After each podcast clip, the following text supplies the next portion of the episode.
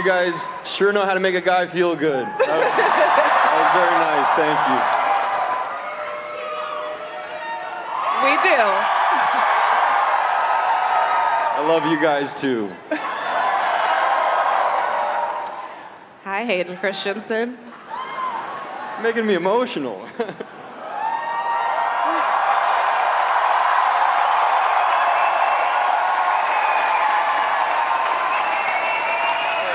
There isn't a single bit of it that isn't deserved.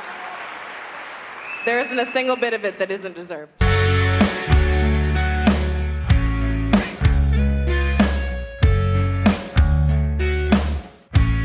My level of hype for the season finale of Ahsoka is just unbelievably high.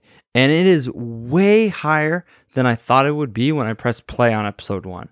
I'm not even joking when I say that between Jedi Survivor, which came out way before, but I only played it like somewhat recently, I don't know, like a month ago, and this show, led by Rosario Dawson and an awesome cast, the the combination of these two things have gotten me so excited about Star Wars again. I remember when I was a kid, I used to want to grow a little ponytail and fling around my favorite color, a green lightsaber, pretending to be Qui Gon. He was my hero. And then somewhere along the line, I just lost interest. I don't know. Maybe it was growing up, getting into different things, but for whatever reason, I stopped caring about Star Wars. Well, guess what? I freaking care again. I haven't seen this episode yet. I'm about to press play right now. When I come back, we'll talk about what went down. Okay, folks, I am back after watching the finale of Ahsoka. Ahsoka, Ahsoka, Ahsoka. I liked it a lot, but the ending was a little weird. That's my song I just made up on the spot to display my emotions, describe my emotions for Ahsoka. In this finale, we are going at a breakneck speed towards a open-ended conclusion, if you want to call it, which I find myself when I think back on it, not exactly loving it. Maybe the reason I didn't love it was because I expected it to be kind of a limited series and then it just ended there. I don't know. I, I guess why would I even think it's a limited series? Nothing led me to believe that. It's just the assumption I have, assumption I had in my head this whole time without doing any research. In this episode, you have Ahsoka, uh, Ezra, and what's her name? Sabine go through, which by the way, the reason Sabine and Ezra are not just coming to the top of my head is because I haven't seen uh, Rebels. And in regards to Ahsoka, I haven't seen Clone Wars. What a lot of people were saying is the only reason anyone liked it is because they saw Clone Wars and or Rebels. I haven't seen either of those things. I tried getting to Rebels and I kind of just fell out of it. But Ahsoka, I loved start to finish. I had no problems with the series whatsoever, except for the way it ended.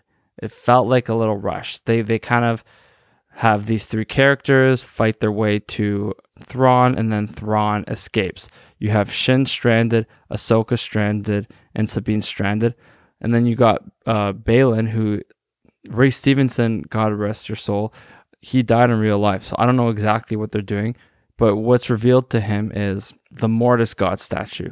This is my understanding. Like I said before, I haven't seen Rebels or Clone Wars, so I'm not too familiar with it. My understanding is that is the Mortis gods that he's being led to. And for those of you who don't know, they're basically the gods of the Force. They exist within the Force itself. There's a daughter representing the light side, a son representing the dark side, and then you have the father who represents balance. If you've seen Rebels, let me know uh, in the comments what exactly happens or if I'm wrong. But I believe, from my understanding, I mean, the father sacrifices himself, and I think the son and daughter are also dead, which means that there's three openings because they were regular people that kind of became these gods. And I'm not going on any knowledge of this especially, but I feel like Anakin's the new father. Like he represents the balance. When Ahsoka was in that world between worlds force kind of um, plane of existence in a previous episode, you saw Anakin shift between the light and dark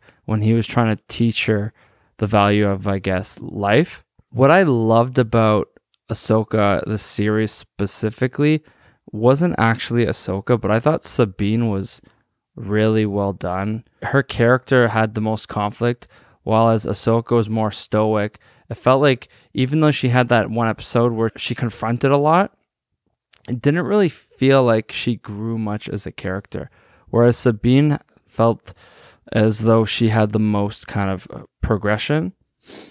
Um, another thing that I really liked was Ezra. I thought he was awesome with his force kung fu, you know, and the music because they kind of have this like samurai western genre to it, and it was just really well done. The other thing with Ahsoka, I'm I'm talking about the character now, Rosario Dawson, is I felt as though her movements were a little slow. Her acting's incredible. I wish she had more actual martial artists perform her stunts. Which fun fact, the director of Deadpool, Shawn Levy, used to be the stuntman for Brad Pitt, Brad Pitt. That's why he was in Deadpool. But I digress. Another person I really liked was Thrawn. I think some people were complaining at, about the way he was cast, but he was incredible. I thought he was so menacing and so creepy. He actually played voiced the character Thrawn in Rebels, who was a big overarching villain in that series. Also, I'm a huge Sherlock fan, and he played one of the villains in Sherlock wow, was he incredible in that show. And I guess they're going to do like another season, clearly, because Ezra's off the planet and we have Ahsoka and Sabine stuck on this, this, um, what are they called? Night Sister planet. I really hope we see more of that universe because we've only really explored one part of the galaxy. Well, I guess one galaxy, it's another galaxy. And I feel like there's so much to explore. It's kind of the same issues I have with Harry Potter because Harry Potter, we've only ever seen Harry Potter, but there's and and Hogwarts, I mean, but there's so much more in that wizarding world, and there's so much more in Star Wars because, like how Harry Potter and Fantastic Beasts only showed the world revolving Hogwarts and Harry Potter. Star Wars has done the same thing with the Skywalkers. We should be experiencing more stories, which I'm glad that they're doing. Another thing is, they didn't really need to call it Ahsoka. I wish they called it something like Rebels 2. uh, who else stood out for me? Anakin Skywalker is another character that stood out for me. Man, Hayden Christensen. I met that guy, and it was actually a fun story because I got this Harry Rosen book, and I want him to sign it.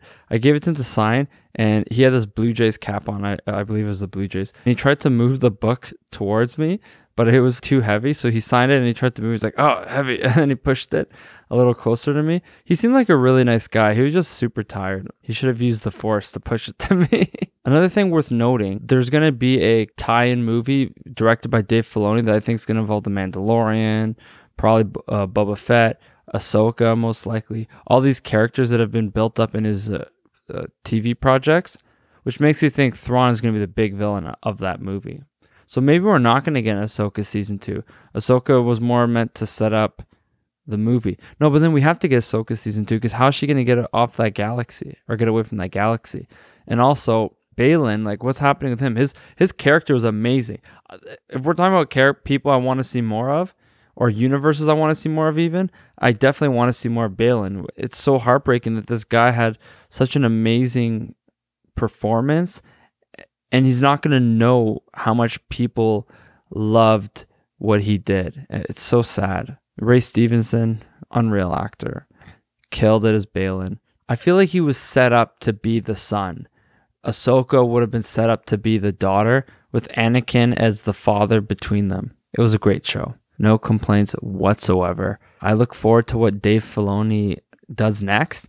And you know what? I'm, I'm going to be here to talk about it, and I hope you're all going to be here to listen. That's it for our Star Wars centric episode. And I don't even know when we're going to have the chance to do another one because who knows when the next Star Wars property is going to come out.